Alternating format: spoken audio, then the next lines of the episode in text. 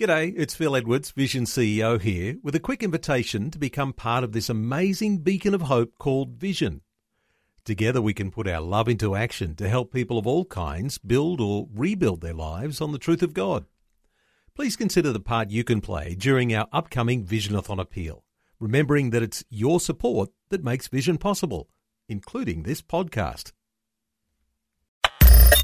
Audio on demand from Vision Christian Media. God intended for humanity to live in a garden. But because of sin, Cain chose a city. And if you compare the garden with the city, the contrast is incredible. Dr. Michael Youssef.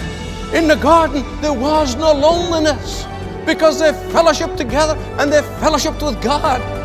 In the garden, there was no worry and anxiety. In the garden, there was no hatred, there was no envy, there was no malice, there was no evil. God was there.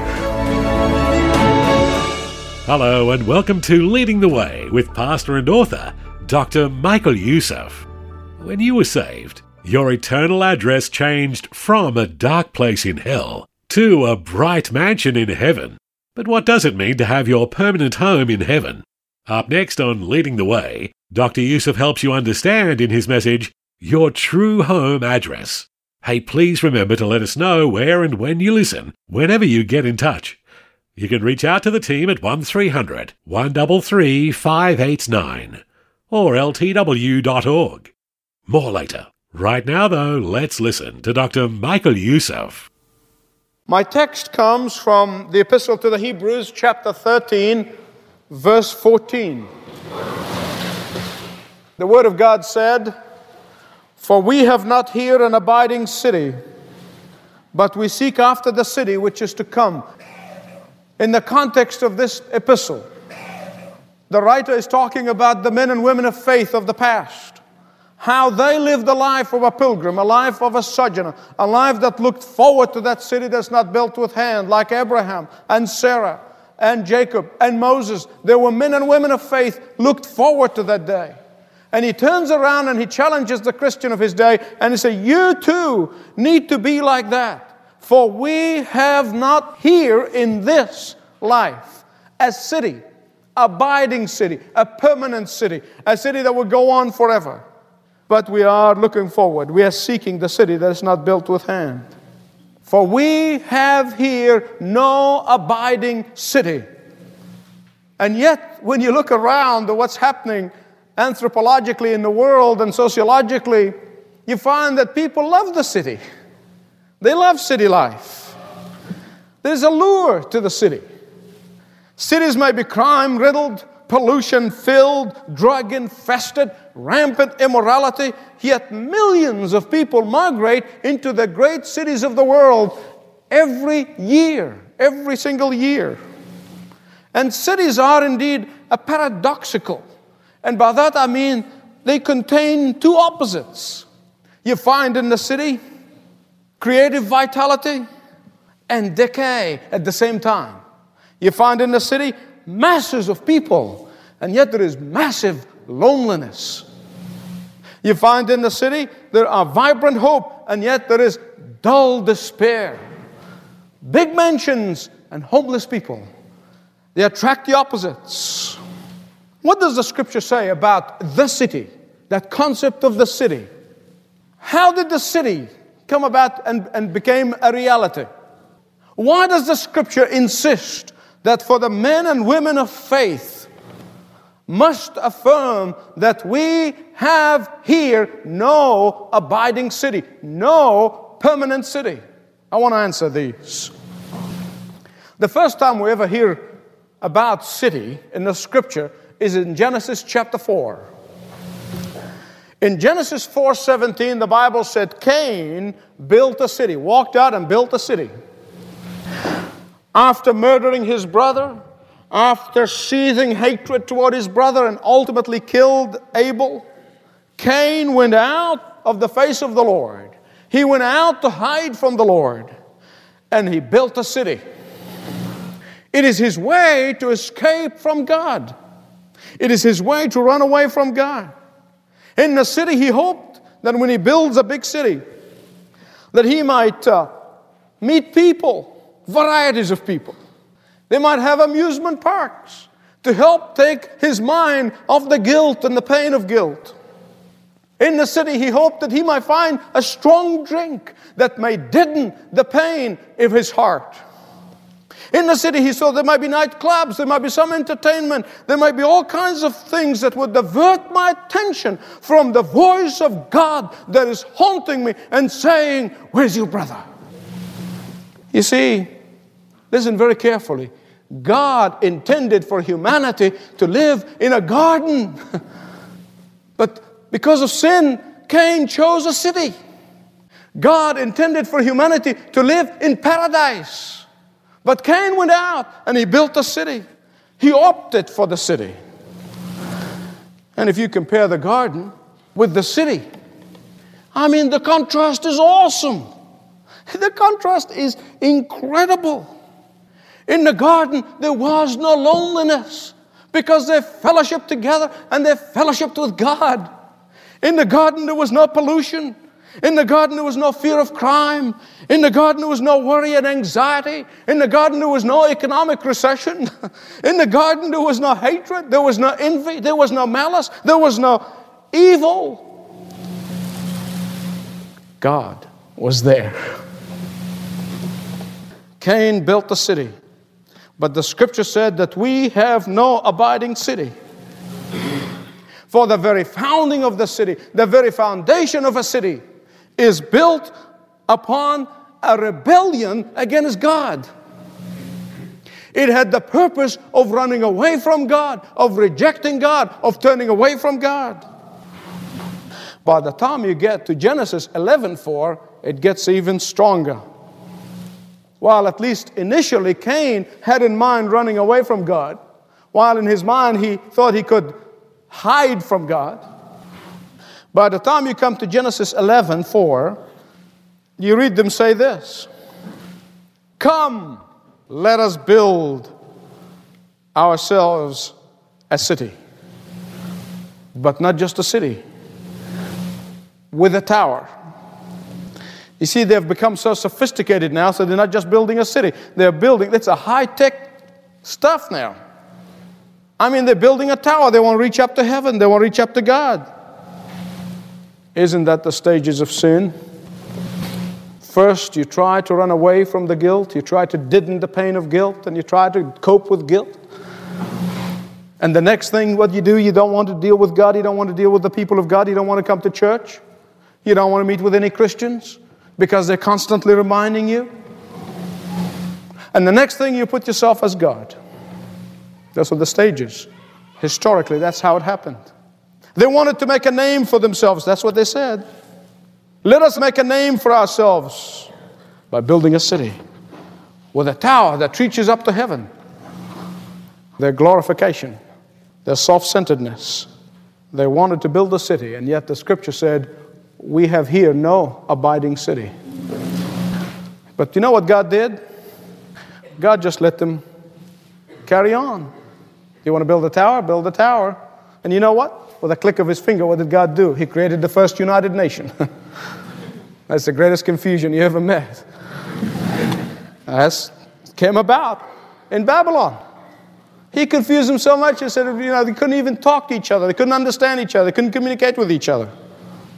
But it gets even worse.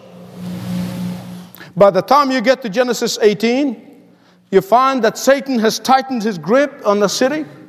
You find that he, Satan has enlarged his influence, and you find that he has expanded his stronghold upon the city. Not only over those who voluntarily surrender to him, but that's where the heartbreaking comes in. But he has extended even to the believers. In Sodom, the tragedy was not just the unbelievers have become perverted and they have become immoral, but the believers got caught in that lifestyle too. And you would have a hard time distinguishing between the believers and unbelievers. They all looked alike, they all thought alike, they all dressed alike, they all behaved alike, they all lived alike. You see, believers find it difficult to resist the pressure of the permissive culture. And they too get bogged down, like Lot. Friends, here is the tragedy of our modern day. The believers, even in the church institution, have bought into the permissiveness of modern culture. And like Sodom and Gomorrah, they got mixed. And nobody can tell the difference. That does not break a heart of a believer, I don't know what will. You see, the city teaches everyone to be self centered. The next step is that it is only me that I need to take care of. Listen to some of the commercials on television. It may be expensive, but I'm worth it. The world is at your fingertips. All you need to do, you have a key and open the world to happiness and joy, and, and, and it's called a little plastic card. Never tell you that this little key can open a big hall that buries you if you're not careful. It is time for us to wake up. Well, we don't understand that these commercials are not just about products. Listen, our spiritual warfare is not against the executives in Madison Avenue. our spiritual warfare is with the devil in his high places, with the spirituality. And they're the ones who are using those executives as their tools. And the devil comes in and he teaches our generation, our younger generation, that in commercials you can have three things. Number one, that all problems are solvable. Number two, that all problems are solvable quickly. Number three, that all problems are solvable quickly through an agency of technology. It might be a drug, it might be a detergent, it might be a computer, it might be a piece of machinery of some sort.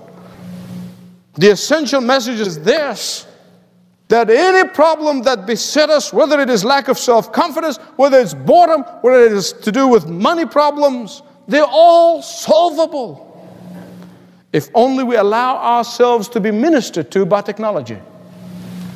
Who needs God? One in 30 seconds, you got all the problems are solved, whatever it may be. Who needs God? You have to understand that this is what this is doing to the minds of our young people. Scripture said, We have no city here, abiding city. And they spend so little time with the Word and in prayer to help combat that pressure that is building in their minds. And the scripture said, We have no abiding city here. And whether it is the city of Cain or the city of Babylon, the city of Nineveh, the city of Sodom and Gomorrah, whether it's the city of Tokyo, the city of New York, or city of San Francisco, or London, or Bonn, or Atlanta, Georgia, there is one basic problem with the city, any city. It is designed, it is founded upon one principle, upon one premise, and that is self, me. And that's why we have no abiding city here. It was Bismarck, the German chancellor, who said that the great cities are a great sores upon the body politic. We have no abiding city. As men and women of faith, we have no abiding city here. Now, why doesn't the Christian have an abiding city? Why? I tell you why. Because there can be no harmony between the principle of self death, which is the foundation of the Christian faith, and the principle of selfishness and self love and self centeredness. There can be no harmony between the method of the sacrificial service and the mastery of covetousness. There can be no harmony between the determined proclamation of the gospel of Jesus Christ to a lost world and the determination of a self centered lifestyle. There can be no harmony between those who know and believe and practice the biblical doctrine that we have here, no city that is abiding, and those who live a life that there is no hope beyond the grave. There can be no harmony. There can be no harmony between those who are awaiting the coming of Christ and those who are hoping for some sort of a, a utopia, some sort of a, a blissful, elusive happiness that's going to come.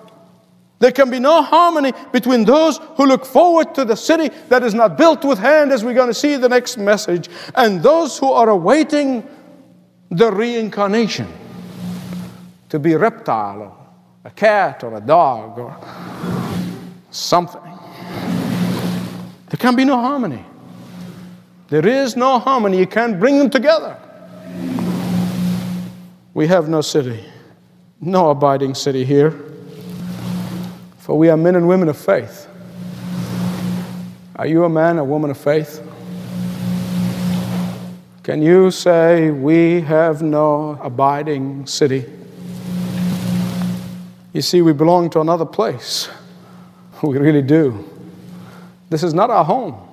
We are here ambassadors of that planet, of the King of Kings. For we are men and women of holiness and righteousness. We don't belong to this world. And let me tell you something if you do not have that tension in your life, there's something wrong. You either have never surrendered your life to the Lordship of Jesus Christ or you never understood the Christian faith. Those two have to stand in tension until the day we close our eyes in death or the day when the Lord returns back. That tension has to be there. Because you don't belong to this world and yet you live in this world. The cities are built not by faith but by sight because they are in their essence are an attempt to run away from God. Here we have no continuing city because we are men and women of faith who are continuing. You see, you don't, you don't begin your eternal life when you die. You begin your eternal life. You already become a citizen of heaven and you become a stranger to this world and become an ambassador in this world representing another, another realm the day you surrender to the Lord Jesus Christ. Your eternal life already began. Because we put on incorruption right now. Though we live in a, in a corruptible world, but we already put on incorruption. We are those who believe that only way to deal with sin, the only way to deal with the cancer of sin, the only way to deal with the leprosy of sin is by bringing it at the feet of Jesus Christ, to the foot of the cross. He alone can give you that peace. He alone can give you the forgiveness. A trip away is not going to do it. A cruise is not going to do it. Running away is not going to do it. Doing whatever you want to do is not going to do it. Burying yourself in your business is not going to do it. Nothing is going to do it, as Cain himself has experienced.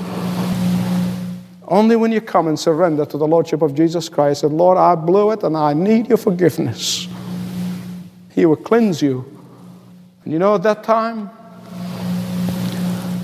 as you get rid of the city, figuratively speaking, God begins to plant a garden in your life, in your heart. He gives you a garden and gives you joy and give you excitement and looking forward to being with Him in that city that's not built with hand. Here we have no abiding city, yet we've been placed in cities we are placed in the cities for one reason, and that is to make Him known, to call out to men and women to escape from the judgment to come. They may make fun of us as they did of Noah, they may ignore us as they did in Sodom, but that's our calling. We are placed in the city to warn, but also to express the love of God. Have we not been placed here in order that we may get bogged down with the world and what the world is doing? We're not placed here to get bogged down in materialism. We're not placed here to get bogged down like they are. Oh, it's so easy to get bogged down in the city. Think their thoughts, live their lifestyle, become like them. Christians, That's what's happening to you and to me. Often, in trying to tell others that we have no city here, we let them convince us that yes, we do. Instead of raising their hopes up and lift them up, they pull us into despair. Instead of lifting them up from the mire of materialism and covetousness, they weigh us down with a love for the world.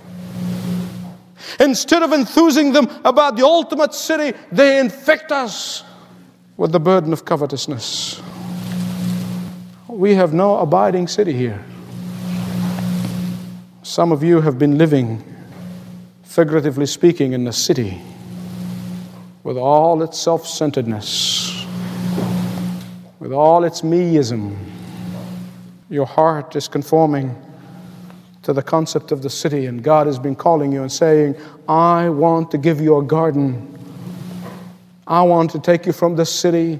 I want to give you peace. I want to give you joy. I've been trying to speak to you Sunday after Sunday, day after day through your friends and your loved ones, and you're not listening to me. Get rid of the city. Receive my garden. Your hope is so tied and knitted in the city. God said, Get entangled. I want to give you a garden, for you have no abiding city here. Will you surrender the city in your heart? And will you receive today from the Lord Jesus Christ the garden of joy, the garden of peace, His own presence? And it only begins here but continues on forever. Thanks for joining Dr. Michael Youssef for this episode of Leading the Way Audio. Perhaps today's message encouraged you to learn more about a relationship with Christ. Well, we'd love to help. Have a conversation with one of our Leading the Way pastors when you visit ltw.org/jesus. Thank you for listening today. Do join us again next time, won't you? This program is furnished by Leading the Way with Dr. Michael Youssef, passionately proclaiming uncompromising truth.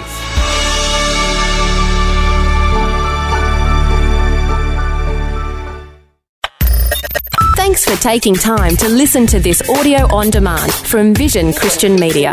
To find out more about us, go to vision.org.au.